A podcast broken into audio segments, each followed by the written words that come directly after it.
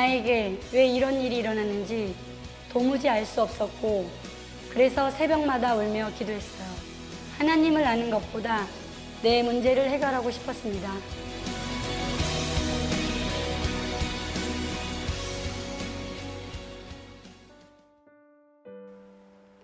안녕하세요. 저는 은혜루교회 성도 은정입니다. 저는 어려서부터 교회를 다녔고, 막연하게 하나님께 기도하면 다 들어준다는 생각에 늘 소원하며 기도했던 것은 저와 가족을 힘들게 했던 아버지가 술을 끊고 변화되어 행복한 삶을 살기를 원했어요. 그런데 하나님은 그런 저의 기도를 들어주지 않았어요. 이런 환경을 주신 하나님을 원망하고 내가 왜 태어났는지 존재 자체를 원망하면서 어린 시절을 보냈어요. 내가 피로하고 힘들 때는 하나님을 찾고, 조금 괜찮아지면 하나님을 잊어버리기를 반복하면서도 하나님을 믿는다고 착각했었고 크리스찬이라고 말했어요. 그래도 하나님은 계시고 천국, 지옥이 있다는 것을 성경을 통해서 알았기에 교회를 떠날 수 없어 무늬만 신앙인으로 주일날만 교회를 다니다가 시간이 지나면서 점점 교회와 멀어지게 되었어요. 결혼하고 다시 하나님을 찾을 수밖에 없는 일이 저에게 생겼어요.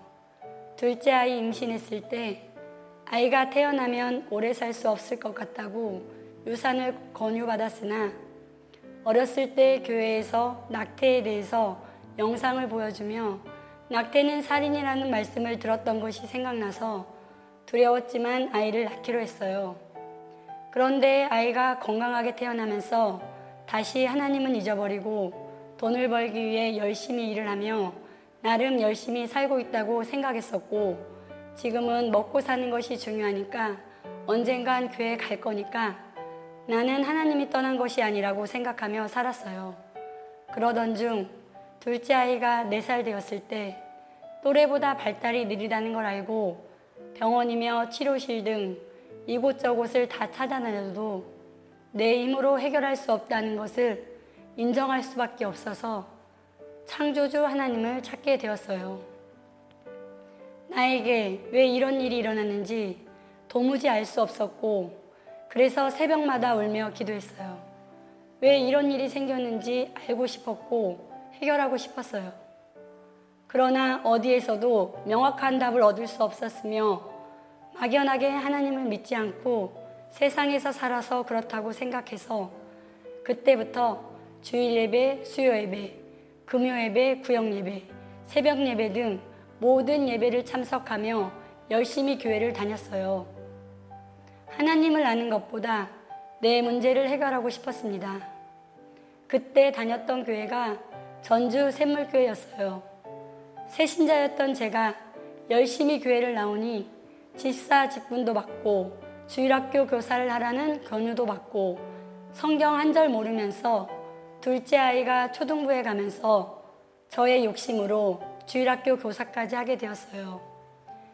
열심히 예배 참석하고 교회에서 맡겨진 일 열심히 하면서 저는 믿음이 있다고 생각했고, 방언을 받으면서 성령 받았다고 더 확신하였어요. 그런데 점점 신앙생활을 하면서 갈급함이 생기고 말씀을 알고 싶다는 생각에 교회에서 하는 두 날개 양육 시스템, 제자반, 어린이 전도협회, 큐티 등 참석하고 교육을 받았습니다. 그렇지만 그것으로 갈급함을 해결할 수 없었고 열심을 낼수록 지쳐갔으며 직분이 생기고 해야 할 일이 늘어날 때마다 힘들어갔어요. 그러면서 유튜브를 통해서 유명하다는 여러 목사님들의 말씀을 듣게 되었고, 그것도 갈급함을 해결해주지 못했어요. 그러던 중 지인의 소개로 신옥주 목사님을 통해 전해지는 진리의 말씀을 듣게 되었을 때 내 인생의 모든 의문과 전 성경의 의문이 풀어졌습니다. 성경을 성경으로 해석하여 하나님의 뜻이 무엇인지, 성경에 감추어 두었던 모든 비밀이 풀어질 때가 지금 우주적인 7째 날, 인자의 날, 심판날임을 알게 되었고, 나의 신앙이 하나님을 찾고 믿은 것이 아니라 나의 필요에 의해서 하나님을 이용하는 기복신앙이었다는 것을 심판의 말씀을 통해서 알게 되었습니다. 기초부터 삐뚤어진 신앙이었다는 것을 알고 경악할 수밖에 없었고, 지금까지 내가 무슨 짓을 했는지, 어쩌면 성경을 눈으로 보고도 말씀이 하나도 안 보였는지 정말 욕심으로 가려워졌다는 게 절감되었습니다. 하나님을 찾고 예수 이름 부르면서 교회를 안 다니는 불신자보다 더 하나님을 희롱하고 더 악한 죄를 지었다는 것을 알게 되었고, 그 결과로 고통 가운데 살 수밖에 없었음을 인정하게 되었습니다. 진리를 모른 채 내 욕심으로 열심을 내면 낼수록 하나님과 더 멀어졌다는 걸 알았어요. 말씀 따로 삶 따로였던 저에게 신옥주 목사님을 통해 전해지는 진리의 말씀을 듣고 저에게 하나님의 말씀이 실상이 되어 전 성경은 책이 아니라 살아계신 하나님의 말씀이며 생명 그 자체임을 깨닫게 되었어요. 마음의 생각까지도 감찰하시고 하나님을 속일 수 없음을 열매를 보고 그를 안다는 말씀도 저에게 실행이 되었어요. 저의 열매인 자녀를 통해 내가 하나님을 믿지 않고 교회 다니면서 원망하며 생각으로 행동으로 지었던 죄의 결과라는 것을 말씀을 통해 알게 되었고, 징계가 없는 자는 사생자라는 말씀 또한 저에게 이루어져서 저에게 징계를 통해 깨닫게 하셨음을 진심으로 감사하게 되었어요. 또한 방언하면 랄랄라 따따따 알 수 없는 말로 기도하는 것을 방언으로 알고 있었는데, 전 성경이 문자적인 기록이 방언이며 문자적인 기록 속에 하나님의 감추어진 뜻을 풀어 해석하는 것이 방언 통역이라는 말씀을 들었을 때 정말 내가 예수 이름으로 미쳐있다는 것이 인정이 되었어요. 새벽마다 방언으로 기도하고 당시에 믿지 않는 남편이 잠자고 있을 때 예수 이름으로 명하노니 귀신아 떠나갈지어다 라고 기도했던 것들이 모두 성경과는 상관없이 목사가 지어낸 말을 믿은 결과였어요. 귀신의 가르침을 쫓아 헛된 말로 기도하고 시간 낭비하게 하고, 성경에서 말하는 기도는 말씀을 읽는 것이 기도입니다. 예언하면 기륭화복을 기도해서 알려주는 것인 줄 알고 미래가 불확실하고 두려울 때 예언 기도를 받으러 간 적도 있었는데, 이것을 성경에는 무당이라고 기록되어 있었어요. 전 성경이 하나님의 예언서입니다. 그리고 샘물교회에서 신앙생활을 했던 것을 말씀에 비춰보니 모든 것이 말씀하고는 상관없는 우상숭배였으며 저는 하나님과 상관없이 죄의 죄를 더하게 하고 있었다는 것을 알게 되었어요. 크리스마스 때나 각종 헌신예배 때에는 말씀을 전하는 교회 강단에서 세상의 꽁트나 유행하는 음악, 춤 등을 찬송 가사에 맞추어서 바꿔 부르고 하나님을 예배했다고 했던 것들이 성경에는 오락한다고 기록되어 있었어요. 성경에도 없는 것들을 하면서 교회 안에서 예배를 빙자하여 오락하고 있었어요. 샘물교회에서는 다른 교회에서 각종 부흥 프로그램을 배워와서 교회를 부흥시키는 것이 하나님 나라를 확장하는 것이라고 생각하여 터치전도, 드날개 양육 시스템, 1:1 양육을 통해서 평신도를 사역자로 만들었어요. 성경 한 절 모르면서 선생 자리에 올려놓고 죄를 짓게 만들었으며 전 교인에게 큐티를 권장하여 말씀을 자신의 생각으로 깨닫고 서로 나누어서 하나님의 말씀대로 받는 것이 아니라 각자의 생각으로 사람의 생각대로 해석했어요. 또한 성전 건축한다고 각종 바자회를 열어 기금을 마련하여 교인들에게 부담을 주었으며, 급기야는 먼저 성전 건축한 목사를 부흥 강사로 불러다가 어떻게 성전 건축을 했는지 간증하며 장로, 권사, 집사 등 직분을 지명하여 헌금 액수를 정해주면서 눈을 감게 하고 헌신할 사람은 손을 들어서 하나님께 서원하라는 헌금 강요를 하는 어처구니 없는 일까지 하였어요. 당시 샘물교회 목사님은 당신은 모르는 일이었다고 하였으나 큰 교회를 지어서 하나님 나라를 확장한다는 미명 아래 자신의 명예욕을 채우면서도 목사 자신도 속고 교인들도 속이고 있었어요.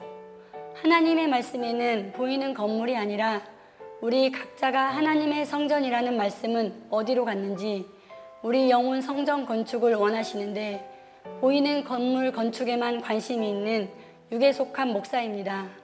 부자가 하나님 나라에 들어가려면 낙타가 바늘귀에 들어가는 것보다 더 어렵다고 하셨는데 말씀하고는 상관없이 교회를 부흥시키는 것에 치중하고 있었어요. 어린이 전도협회에서 하는 프로그램도 도입해서 길거리 전도를 하면서 아무것도 모르는 어린아이들에게 성경과 다른 거짓말을 심어주었어요. 지금 이 순간 영적 기도를 하면 구원받는다고 따라하라고 하면서 영적 기도를 시키고 이미 예수님이 마음에 들어오셔서 구원받았다고 가르쳤어요. 저는 말씀 한 절도 모르면서 예수님을 믿기만 하면 어쩐대도 용서받는다고 거짓말로 가르쳐서 어린아이들의 영혼을 살인했습니다. 저는 영혼을 살인한 살인자입니다. 물과 성령으로 거듭나야 구원받을 수 있는데 말씀은 무시한 채 목사가 가르쳐준 말만 믿고 어린아이들을 지옥으로 인도했습니다. 야고보서 3장 1절에 내 형제들아 너희는 선생된 우리가 더 큰 심판을 받을 줄을 알고 많이 선생되지 말라는 말씀이 성경에 기록되어 있었는데도 말씀과 상관없이 두려움도 없이 주일학교 교사를 하였어요. 저에게 성경과 다른 거짓말을 들었던 모든 분들께 진심으로 용서를 구합니다. 정말 제가 예수 이름으로 미쳐 있었습니다. 지금이야말로 다시 예언하는 말씀을 듣고 정신 차렸습니다. 성경과 다른 거짓말을 전하고 있는 샘물교회, 어린이 전도협회, 또한 지금 전 세계 기독교, 천주교인들이 예수 이름에 취해 오랜 신앙생활을 할수록 양심이 화인 맞아서 무엇이 진리인지도 알려고 들으려고 하지 않습니다. 오직 예수님만 믿으면 구원받는다는 착각 속에 있습니다. 성경과 다른 거짓말을 전하는 목사가 성경에는 마귀라고 되어 있으며 마귀가 하는 일은 말씀을 깨닫지 못하게 가로막아 구원에 이르지 못하게 하는 것입니다. 성경과 다른 거짓말을 전하는 목사가 마귀입니다. 말씀으로 분별하여 진리로 돌아서야 합니다. 지금 돌아서지 않으면 일생 교회 다니고 지옥에 갑니다.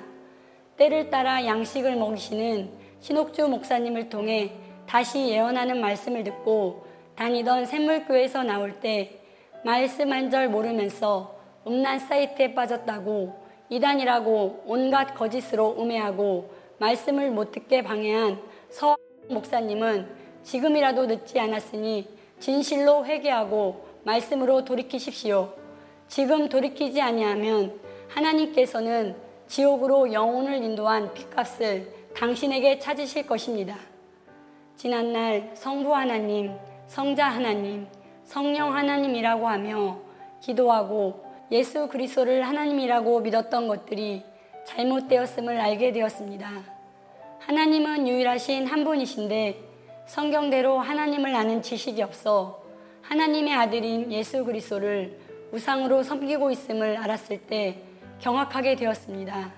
그래서 지금까지 신앙은 잘못된 것이었기에 말씀대로 무효하게 되었는데 하나님의 말씀과는 상관없이 성경과 다른 거짓말만 믿고 그대로 신앙생활을 하고 있었다면 열심히 교회 다니고 헌신해도 육체가 죽으면 지옥에 갔을 것입니다. 이렇게 영적으로 무지한 저에게 하나님의 전적인 은혜로 다시 예언하는 말씀을 듣고 하나님이 누구신지 예수 그리스도가 누군지 정확 명확하게 알게 되었습니다. 진실을 알았기에 저의 전 삶을 돌이켜 말씀대로 믿고 행동하는 진정한 하나님의 아들들로 살아가고 있습니다. 세상 욕심, 시기, 질투, 음란 등 죄로 가득했던 제 자신이 보이며 생각조차도 감찰하시는 하나님을 믿으며 매일매일 제 안의 죄와 싸우는 제 자신을 보게 됩니다. 점도 흠도 없이 온전해져서 하나님의 명령인 육체도 죽지 않고 살아서 하나님을 영화롭게 할 것입니다. 성경 한 절 한 절이 살아계신 하나님의 말씀이며 죽은 자의 하나님이 아니라 살아있는 저에게 산자의 하나님이라는 것이 진실이었으며 전 성경은 창조함을 받을 백성들을 위해 기록되어진 것이 사실이었습니다. 어렵게만 느껴지는 성경이 이제 보이고 들리니 소경이 눈을 뜬 것이며 귀머거리가 듣게 된 것입니다. 성경에 내 이름이 성도라는 이름으로 기록되어 있고 다시 창조함을 받을 백성이라 기록되어져 있음이 믿어지고 말씀대로 살 수 있다는 확신이 들었습니다. 소망 없이 살고 있던 저에게 생명의 말씀을 통해 자유함을 얻게 되었습니다. 저는 지금처럼 행복한 적이 없었습니다. 왜 나에게 이런 고통이 왔는지 성경을 통해서 알게 되었고 내가 행한 대로 받는 보응이었는데 저는 저를 돌아볼 줄 모르고 다른 사람만 탓하고 죄만 지었습니다. 말씀을 통해 저를 보니 창조주 하나님은 무시한 채 제가 주인이 되어 살아온 삶이 죄임을 알게 됐습니다. 지금은 내가 왜 태어났는지 알게 됐고 내 영혼이 영원 전부터 하나님 앞에 있었고 하나님을 영화롭게 하기 위해 태어난 삶의 목적도 알았기에 삶의 의미를 찾았습니다. 그래서 성경대로 보고 듣고 행동하여 지금은 하나님께서 만세전에 예비하신 땅 낙토에서 하나님의 영영한 기업을 일으키고 로마서 12장 1절 말씀처럼 너희 몸을 하나님이 기뻐하시는 거룩한 산 제사로 드리라. 이는 너희의 드릴 영적 예배니라. 라는 말씀처럼 거룩한 산 제사를 드리고 있습니다. 우리 신옥주 목사님께서는 하나님께서 정하신 때인 지금 7째 날 하나님의 언약을 실상으로 이루기 위해 진리를 진리대로 연구하고 깨닫게 하셔서 전 세계를 향하여 다시 예언하고 계십니다. 전 성경에 예언해 두신 또 다른 보혜사, 진리의 성령, 언약의 사자, 해를 입은 여자가 신옥주 목사님이시며 때를 따라 양식을 먹고 먹이는 목자시며 12년째 진리를 진리대로 밝히시고 계시는데 초림 때 하나님의 아들 예수 그리스도를 알아보지 못하고 십자가에 못 박은 것처럼 하나님의 말씀을 성경대로 이루시는 신옥주 목사님을 이단 사입이라고 비난하고 수치와 치욕을 주며 초림 때와 똑같이 이 세상 법에 고소하였습니다.